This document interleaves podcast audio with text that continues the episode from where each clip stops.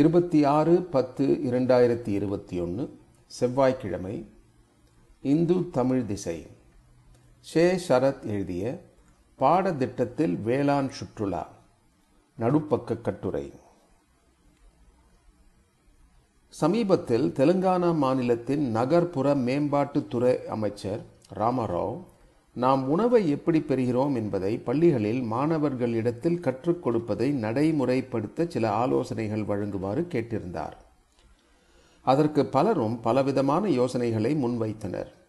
முக்கியமாக மாணவர்களின் பெற்றோர் சிலர் இதனை வரவேற்று நடைமுறைப்படுத்த கேட்டிருந்தார்கள். ஆம், இன்றும் நெல் மரத்தில்தான் விளைகிறது என்று எண்ணிக்கொண்டிருக்கும் சில மாணவர்களிடத்தில் வேளாண் கல்வியை, அதன் அனுபவத்தை நாற்று நடுவதிலிருந்து வளர்ந்த நெல் மணிகளுடன் உறவாடுவது வரை எடுத்துச் செல்ல ஆகச்சிறந்த வழி வேளாண்மை சுற்றுலாதான். அதென்ன வேளாண்மை சுற்றுலா?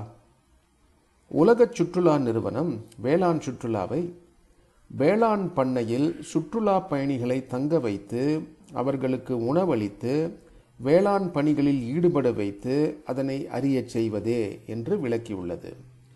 இதுபோக வேளாண் சுற்றுலா என்பது வேளாண் அறுவடையை கொண்டாடுவது, தோட்டத்தில் விளைந்த பழங்கள் காய்கறிகளை தேவையான அளவில் சுற்றுலா பயணிகளே அறுவடை செய்வது, பண்ணை குட்டைகளில் மீன் பிடிப்பது, ஊரக வேளாண் சந்தையை பார்வையிடுவது, கிராமப்புற கைவினை கலைஞர்களிடம் பொருட்கள் வாங்குவது, மாட்டு வண்டியில் சவாரி செய்வது, முக்கியமாக பள்ளி மற்றும் கல்லூரி மாணவர்களுக்கு வேளாண்மை சார்ந்த செய்முறை வகுப்புகளை அனுபவ பாடங்களாக கற்றுக் கொடுக்க வைப்பது என பலவற்றையும் கொண்டுள்ளது. வேளாண்மை சுற்றுலாவில் இருக்கும் சுவாரஸ்யமே எதனையும் ரசனையுடன் கண்டு உணரும் தருணம்தான். என்னதான் ஆசிரியர் வகுப்பறையில் மாணவர்களை உட்கார வைத்து மரம், செடி, கொடி வகைகள் என்றும், மா, பலா, வாழைதான் முக்கனிகள் என்றும் உறக்க கூறி பாடம் நடத்தினாலும், மாணவர்களை வேளாண் பண்ணைக்கு அழைத்து சென்று அவர்களின் கைப்பட பழங்களை ரசித்து அறுவடை செய்து அவற்றை அவர்களை ருசிக்க வைத்து பாருங்கள்.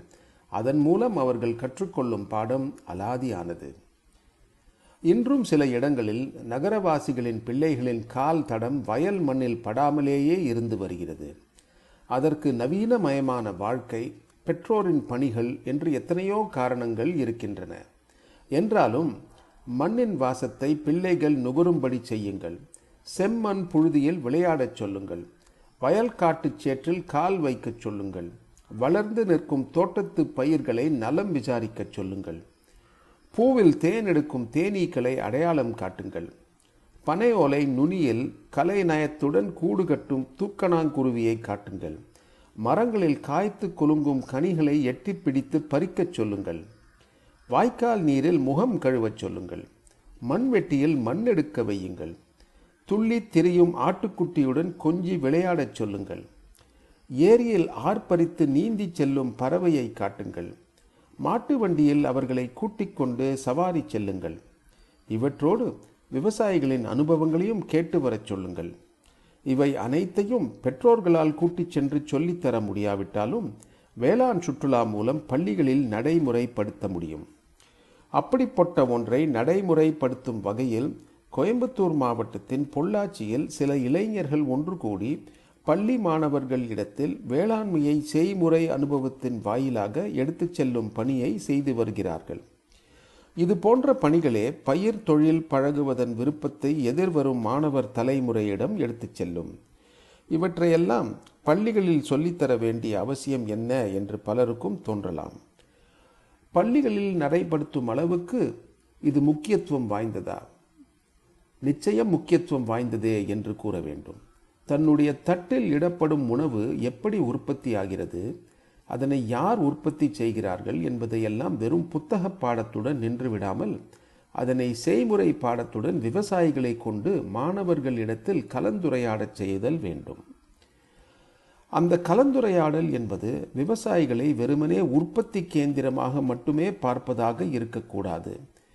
ஒடுங்கி போன முகமும் வாடி நிற்கும் தோற்றமும் கொண்டவர்கள் விவசாயிகள் என்கிற எண்ணங்களை உடைத்து, விவசாயி என்பவர் வெளி உலகை கற்றுத் தெரிந்தவர், மேன்மைமிகு உழைப்புக்கு சொந்தக்காரர், தனது தேவைகளை தயங்காமல் அறிவியலர்கள் நிறைந்த சபையில் கேட்கும் மாண்பு கொண்டவர்கள் விவசாயிகள் என்பனவற்றை மாணவர்களின் மனதில் பதிய வைக்கும் இந்த அனுபவங்கள் மூலம் பின்னாளில் பல மாணவர்கள் வேளாண் அறிவியலர்களாக உருவாக வாய்ப்பிருக்கிறது.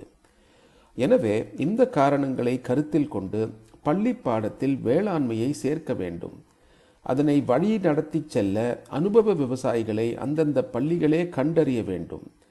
பண்ணையை பார்வையிட்டு அங்குள்ள சிறப்பு அம்சங்களை கண்டுணர்வதற்கு உண்டான தொகையை பள்ளிகள் விவசாயிகளுக்கு வழங்க வேண்டும். வேளாண் சுற்றுலா மூலம் அவ்வப்போது வேளாண்மை பல்கலைக்கழகங்களுக்கும் விவசாய கண்காட்சிக்கும் மாணவர்களை அழைத்து செல்ல வேண்டும். இறுதியாக வேளாண் சுற்றுலா மூலம் அறிந்து கொண்டதை எடுத்து கூறும் வகையில் பள்ளிகளில் மாணவர்களை கொண்டு மாதிரி தோட்டம் அமைக்க வேண்டும். ஏற்கனவே ஒவ்வொரு தலைமுறையும் விவசாயத்தில் இருந்து விலகிச் சென்று கொண்டிருக்கும் காலத்தில் இது ஒரு நல்ல முன் எடுப்பாக இருக்கும். சே. சரத், வேளாண் ஆராய்ச்சியாளர்.